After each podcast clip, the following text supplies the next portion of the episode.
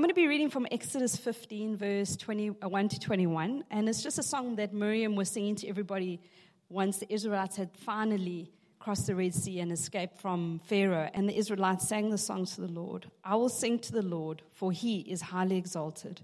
Both horse and driver he has hurled into the sea. The Lord is my strength and my defense. He has become my salvation. He is my God, and I will praise him, my Father's God, and I will exalt him. The Lord is a warrior, and in his name, Pharaoh's chariots and his armies he has hurled into the sea. The best of Pharaoh's officers are drowned in the sea. The deep waters has covered them, and they sank to the depths like a stone. Your right hand, Lord, was majestic in power. Your right hand, Lord, shattered the enemy. In the greatness of your majesty, you drew down those who opposed you. You unleashed your burning anger, it consumed them like stubble. By the blast of your nostrils, the waters piled up. The surging waters stood up like a wall. The deep waters congealed in the heart of the sea. The enemy boasted, I will pursue, I will overtake them. I will divide the spoils, I will gorge myself on them. I draw my sword, and, I, and my hand will destroy them. But you, with your breath, you blew your breath, and the sea covered them. They sank like lead in the mighty waters. Who among the gods is is like you, Lord? Who is like you? Majestic in holiness, awesome in glory, working wonders. You stretch out your hand, and the earth swallows your enemies. In your unfailing love, you will lead your people you have redeemed. In your strength, you will guide them to your holy dwelling. The nations will hear and tremble. Anguish will grip the people of Philistia. The chiefs of Edom will be terrified. The leaders of Moab will be seized with trembling the people of Canaan will melt away. Terror and dread will fall on them. By the power of your arm, they will be as, as still as a stone until your people pass by, Lord, until the people you bought pass by. You will bring them in and plant them on the mountain of your inheritance, the place, Lord, you made for your dwelling, the sanctuary, Lord, your hands have established. The Lord reigns forever and ever.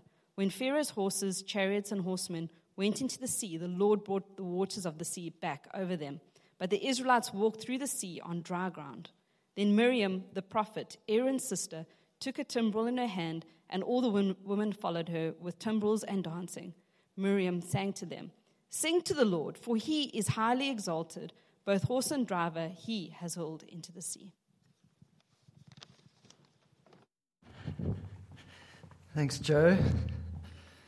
So we carry on in the journey of Exodus, and I hope it's been as thrilling for you as it has for me. And I hope those of you that are mourning the loss of Bloberg Connected Group are able to still stay focused with me. There is better for us. So um, it's cool to be together. Thanks for joining us. There are some who continue to join us online, and it's great to be together with those who are with us. Is everybody awake this morning? Cool. We just listened to a song. I mean, some of those words you can't imagine singing in our generation, right? I can't see Tashius up on the band singing through some of those things. But um, it is a song nonetheless. And we're looking at a moment where Miriam leads the people of Israel into this amazing song of celebration because the people of Israel have crossed through the Red Sea, are on the other side, and have done what they never thought would ever be possible. That out of the Pharaoh's oppressive rule as slaves, they could have actually walked out, in fact, been asked to leave, and not only that, walk out with this incredible sense of wealth because they got given all sorts of stuff. You read that. And they walk out of Egypt and are given all this amazing riches towards freedom. And they're actually asked to leave. How many oppressed nations get requested by the ruler, please would you go? I know you hold so much of our economic power in the fact that you are free labor for us, but Go. Go worship God and do what you need to do. Only by the hand of God could that be, and only could that be able to happen through a parting of waters unless God was doing it. And one of Miriam's high points in this whole song that she sings is in verse 18. I don't know if you remember it, but she sings this song with the people where she says this The Lord reigns forever and ever.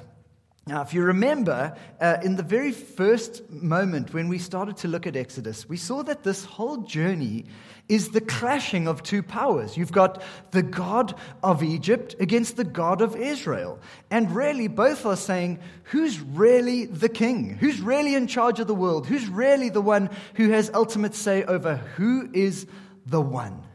And we saw that it's a great showdown. And this is really the end of the showdown. This is singing about the showdown. And this is the, the, the, climax of the song that says, The Lord reigns. He is king. And Pharaoh, by deduction, is not king. Pharaoh is no longer the one who reigns. It is God, the God of the scriptures, the God of Abraham, Isaac, and Jacob, who has been shown to be the true ruler of everything. This is what the people are singing about. And this climax is that the Lord is king. No longer is Pharaoh king, but the Lord, the God of Abraham, Isaac, and Jacob, is king. The great showdown is completed. And if it was a, a boxing match and you've got both boxes, God's hand has been raised. He is the king, and everybody goes, He is the victor. That's what's been happening. We're going to go through this story slowly. We're going to pick up where they leave Egypt, and we're going to pick up and walk through as they get through the Red Sea today, and we're going to learn a little bit about who this God is. Now, we did our first family camping trip. Give me a round of applause because that takes a lot of bravery and courage. Thank you.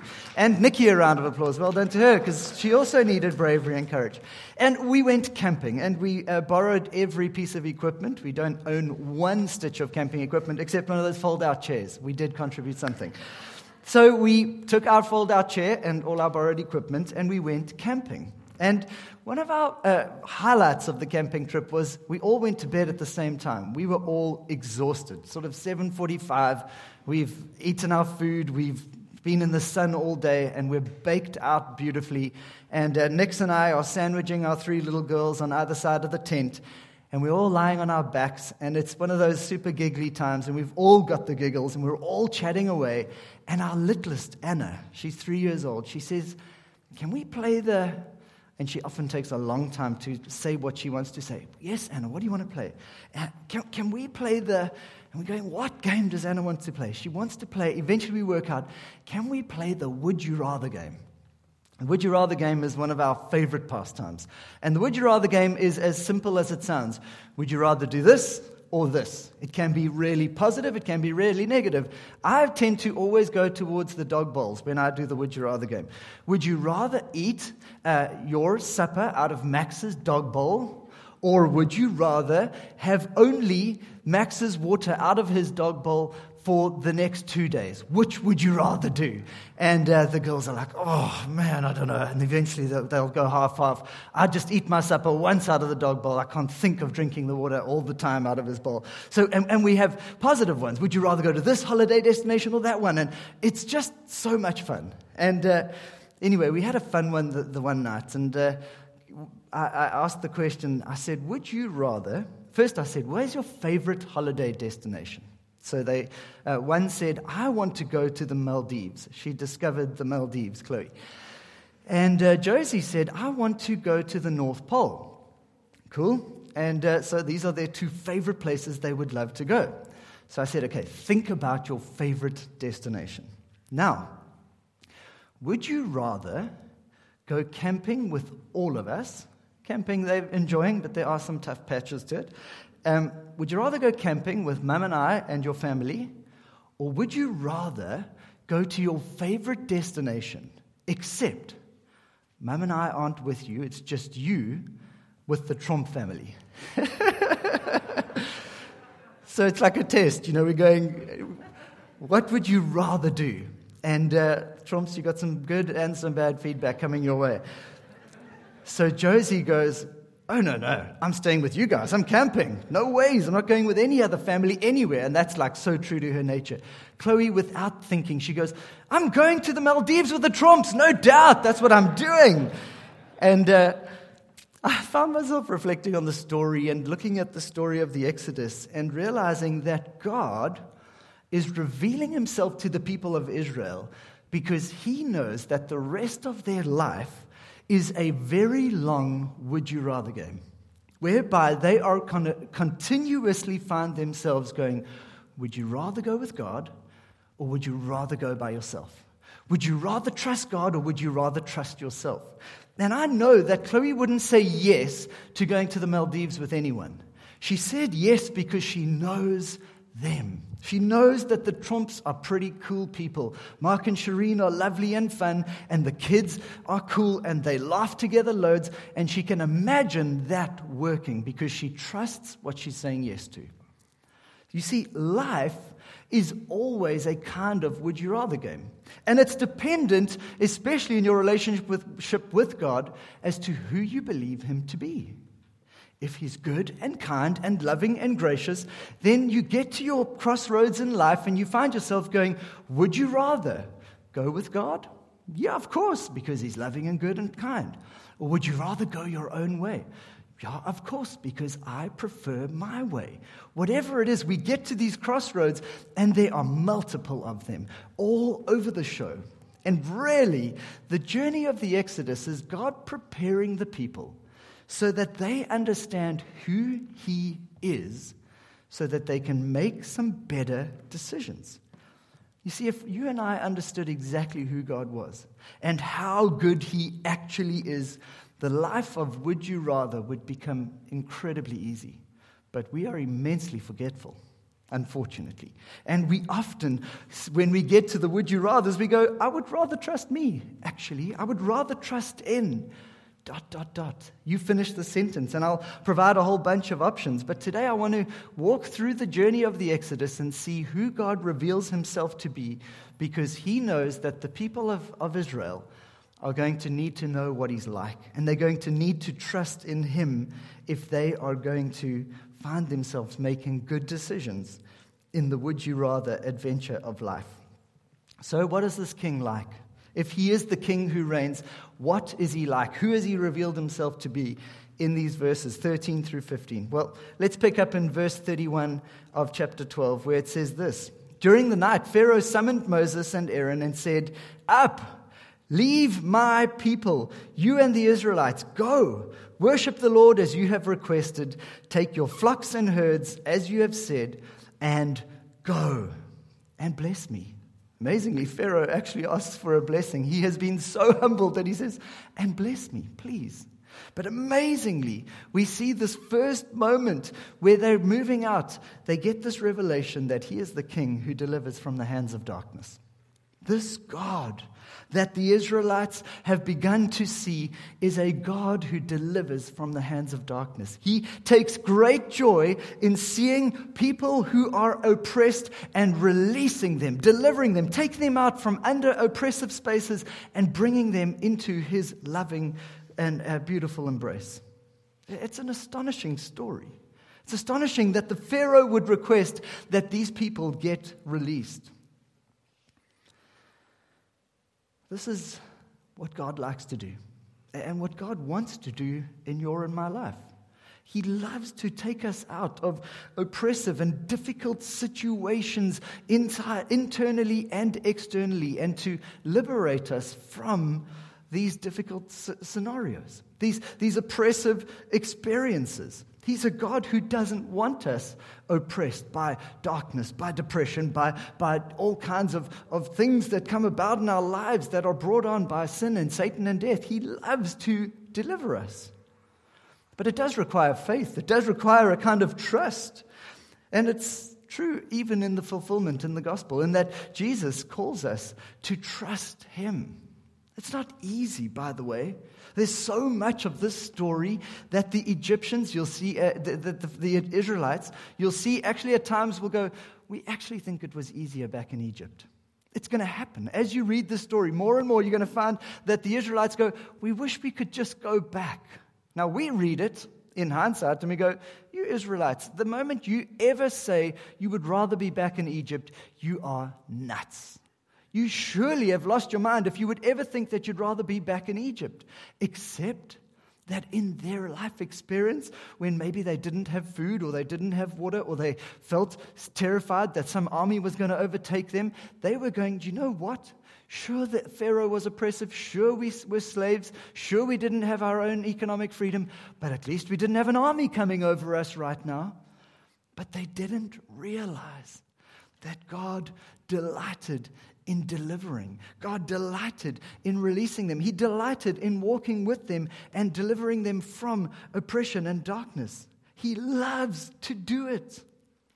I wonder if you know that. I wonder if there's any patterns or habits in your own life where maybe it's an addiction, maybe it's a, it's a, a, pattern of life, it's a pattern of thinking where you find, do you know what? It's just easier to stay here than to actually move out, to trust that Jesus delights in moving you forward. He wants to walk with you through your depression. He wants to walk with you through your addiction. He wants to walk with you through these dark and difficult relational times. He doesn't want to leave you in unhelpful and difficult patterns. He wants to move you forward. Would you rather trust yourself, or would you rather trust the one who loves to deliver from darkness? Let's keep looking. The next question, I think, is Would you rather trust the king who leads and guides by wisdom? The, the people get sent out of, of Egypt by the Pharaoh, and in verse 17 of chapter 13, it says this When Pharaoh let the people go, God did not lead them on the road through the Philistine country, though that was shorter. For God said, If they face war, they might change their minds and return to Egypt. So God led the people around by the desert road towards the sea. This is infinitely wise. It's a beautiful picture of a God who understands the details of life. And he's not a distant, generic God who slaps an idea down for humanity and goes, that's the only way it works. He brings detailed wisdom to the details of our lives. And in this case, you've got these people called the Israelites who have just been freed from Egypt, who are basically going, We've never done this before. We've actually become quite comfortable. 400 years in, in Egypt, we learned the ways of Egypt. We are pretty happy here. Now we're getting liberated, but if we were to face an army right now, we would turn back and run to Pharaoh and say, Please take us back. And God knows that. God understands the limitations of the people of Israel, and He says, I'm not going to take you the short route.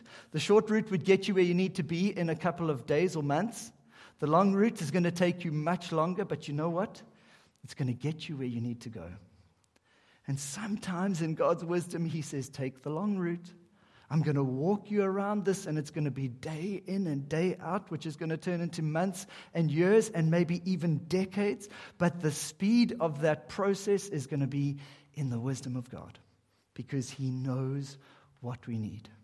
And, and he's calling us into his wisdom. He's calling us into his timing. He's calling us to trust that he actually knows what we need. And how many of us, especially when it comes to wisdom and timing, look at God's wisdom and we look at our own ideas and we go, uh uh I think I'm going to go my way. Would you rather? Would you rather trust God's wisdom or would you rather trust your own? Would you rather go this thing alone or would you trust that God knows best and that He's really wise? And I reckon that 50% of these guys would have said, We know the route is quicker here. We know we could just pop over that mountain through that army, but God says, no, no, no. You go there, you're going to lose at least half your people. Not because, not to war, but to fear. Come with me. And I wonder how we're doing in trusting God and His wisdom, and, and in fact, actually getting wisdom, accumulating wisdom. James famously reminds us if anyone lacks wisdom, he should ask God who gives wisdom planning our preaching for next year, and we're looking at trying to, to look at some scriptures and some passages in scripture, possibly the book of James, and, and looking at how much wisdom God wants to give us. We're in an age that so desperately needs to go back to the wisdom of God and learn to live in the ways of Jesus and in his wisdom. Thirdly, he's a king who guides by his presence. Would you rather go it alone in your own presence, or would you rather go with the presence of God? 13, verse 21 By day the Lord went ahead of them in a pillar of cloud to guide them on their way, and by night a pillar of fire to give them light, so that they could travel by day or night.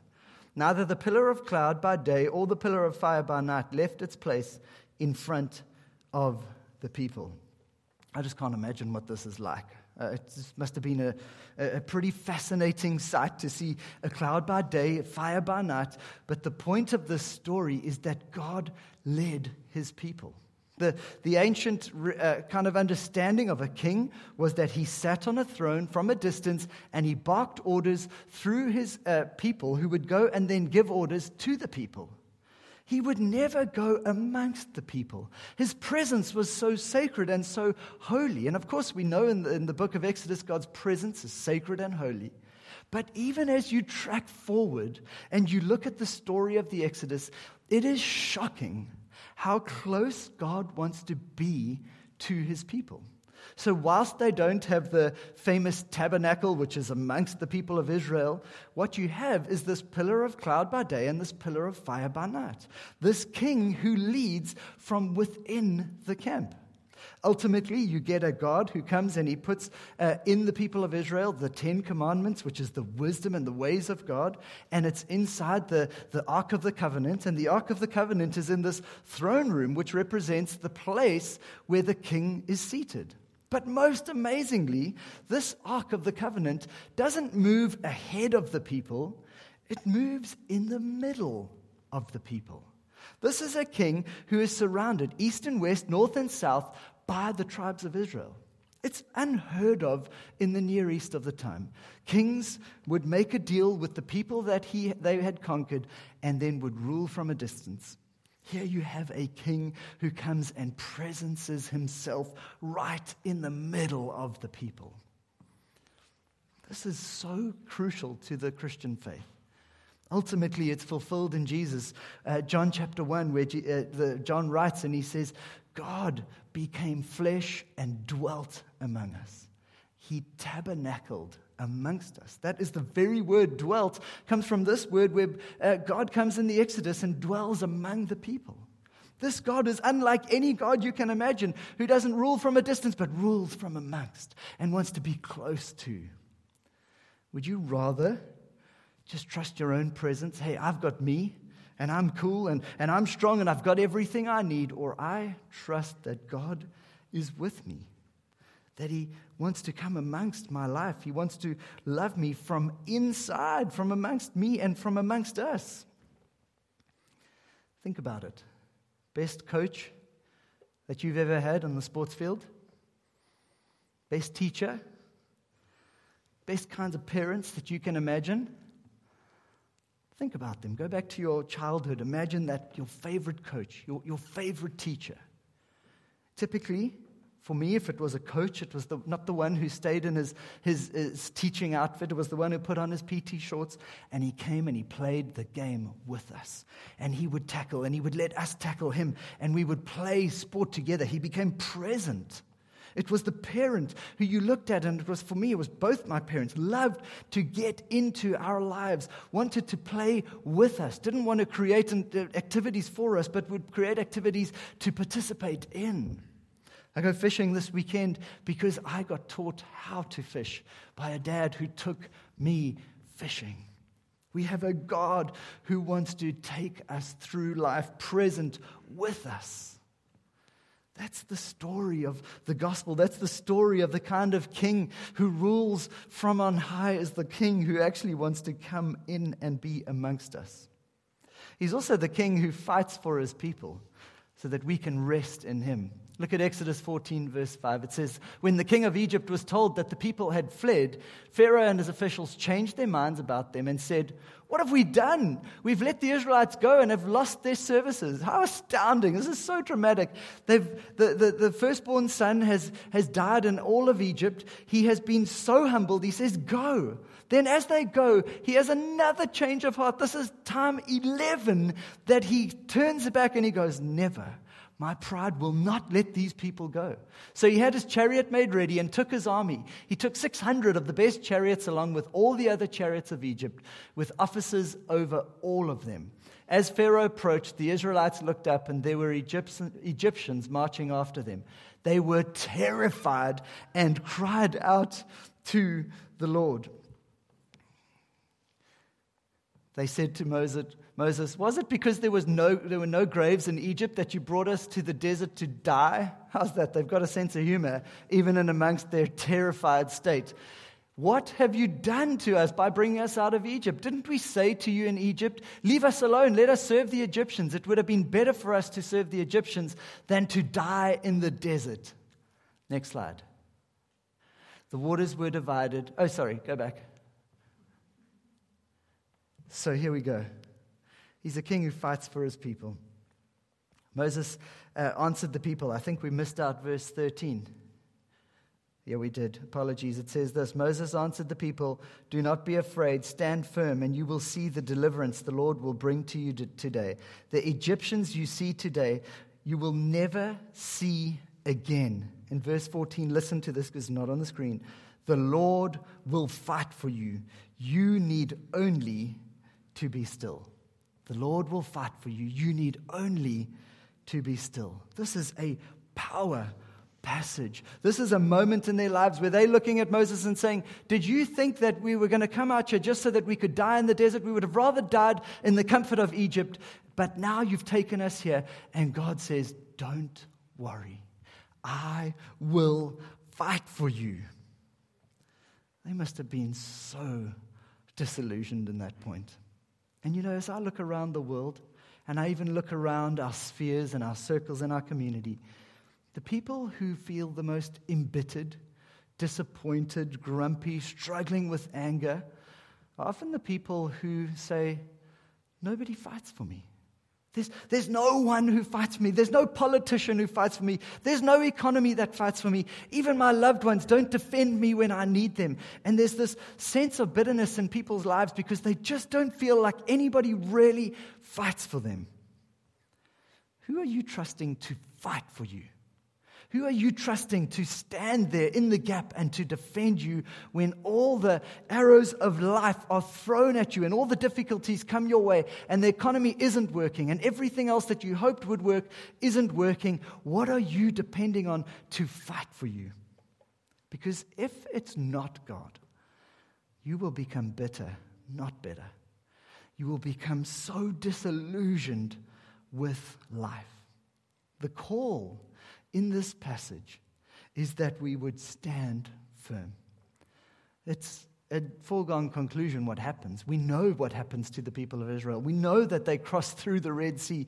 We know that God does fight for them. But the question is, is do you know that God will fight for you?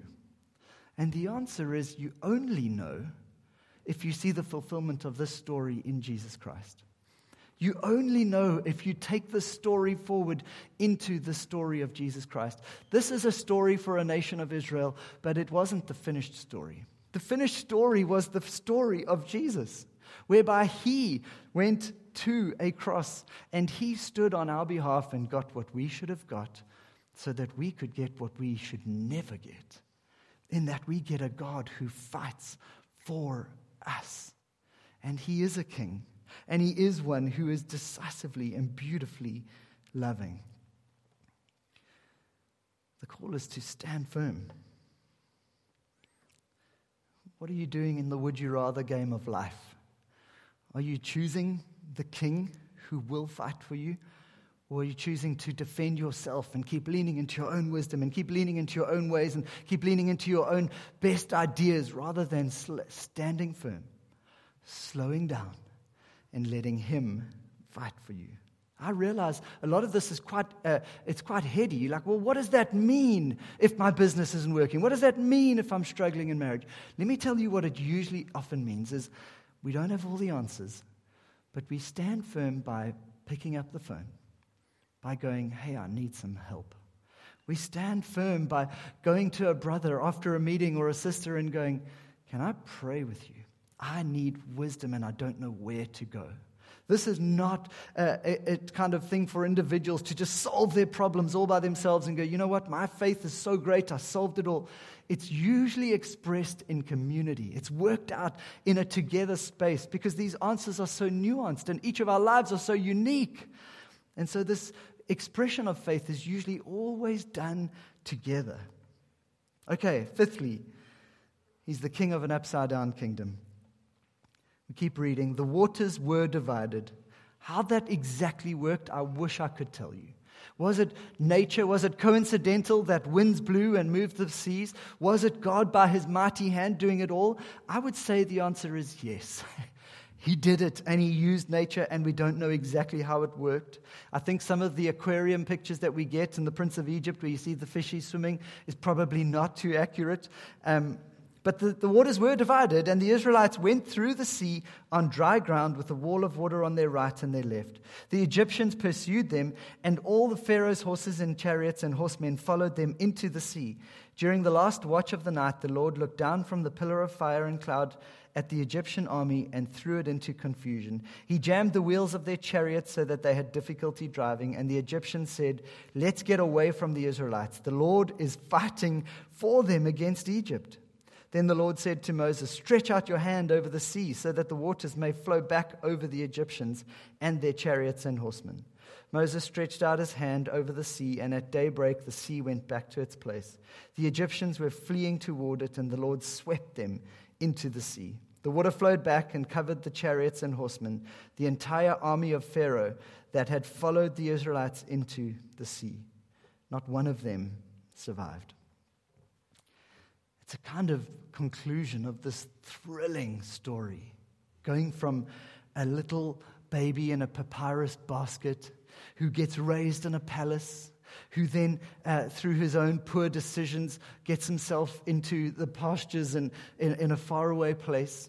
But this prince comes back and he redeems a people and he calls them out. And through all these plagues, eventually the hardened heart of the Pharaoh says, Okay, you can go.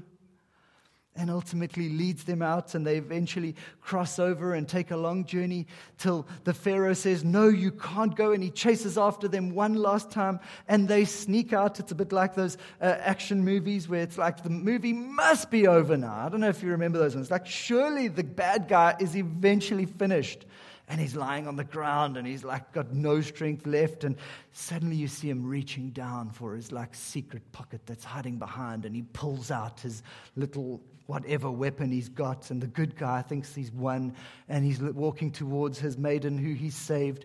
And he sees the maiden suddenly pull out her bow and arrow shoots it over his shoulder. And eventually the dead guy dies. And it's like whew like 55th time this dead guy has risen. He is eventually finished. This is what happens here. It's like he tries one last arrogant attempt to take down the Israelites. But what's fascinating is that in doing that, he actually plays into the hands. He exalts God. He shows the power of God to free and to liberate and to completely win the battle. It's, it has to lead you to the story of the gospel.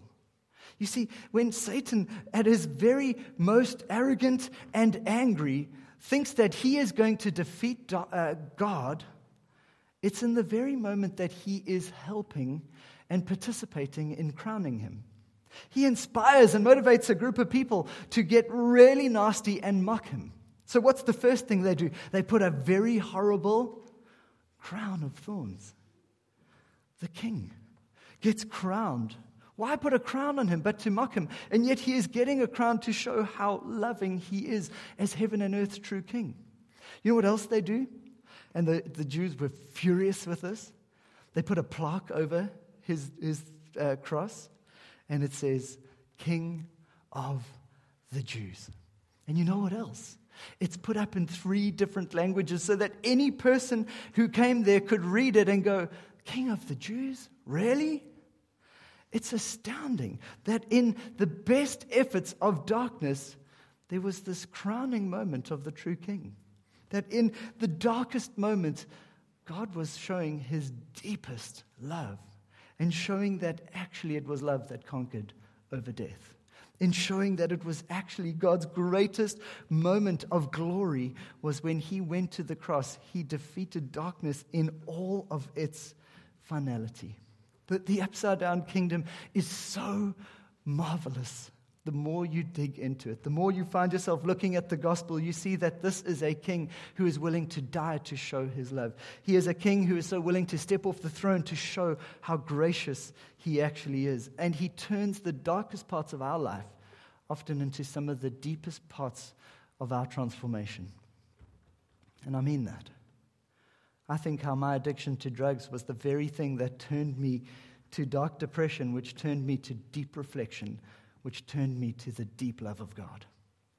The thing that is so often used to cause you to stick on the ground and never get up became the thing that turned me and has turned so many and helped so many other addicts to find grace. I think of my fear of speaking and how my fear of peop- speaking to people in public has become so much of a grace to myself as I stand up every Sunday or every time I get to speak and I go, but by your grace. You turned my life on its head. Were I not with you, I could never have considered this. Your weaknesses, your poverty, your joblessness, your fears, your uncertainties, God has this amazing way of turning them upside down and turning the darkest things into the greatest opportunities for light. I hope you can see this King because you need to keep grappling. We need to keep looking at him because there are going to be so many moments in our life where it's going to be, would you rather? Would you rather go it alone? Would you rather trust in your money? Would you rather trust in your career? Would you rather trust in what you can do? Or would you trust a king who's sacrificial and kind, who loves to deliver you from darkness, who loves to free you and, and move you into a kingdom of light? Can I ask the band to come up? They're going to lead us in a time of singing, and we're going to ask ourselves in this moment what would we rather? Where are you at? What would you rather? What space are you in? And, and what are some of the impending forks in the road that you are going to face? And as we worship, I wonder if you would let the Holy Spirit prepare you, empower you, strengthen you for the multiple moments of forks in the road where you go, I would rather go with the King. I'm tempted. I want to go with my own wisdom, but I want to trust Him. And as the King begins to lead and guide, we start to build a track record that we've done better, that His leadership, His guidance, His kindness is far more preferable than ours. Let's pray. Let's stand. Father, this morning we thank you that you are kind and you are good and you are gracious. And we ask that you would help us with the power of your Spirit to see that you are a present God who loves to deliver us, who loves to free us, who loves to call us into the kingdom of light, who loves to show us by his presence what he is like. And we pray this morning that we would see your goodness. For those of us in very difficult forks in the road moments, I pray that you would help us to see your faithfulness, to see your trustworthiness, to lean into you, and to lean into the community you've provided by faith so that we can trust you. As we sing, by the power of your Spirit, guide us into trusting you evermore. Thank you that you're not a distant king, you're an intimate and close one. Pray that we would feel that intimacy and that closeness even now as we enjoy this time together.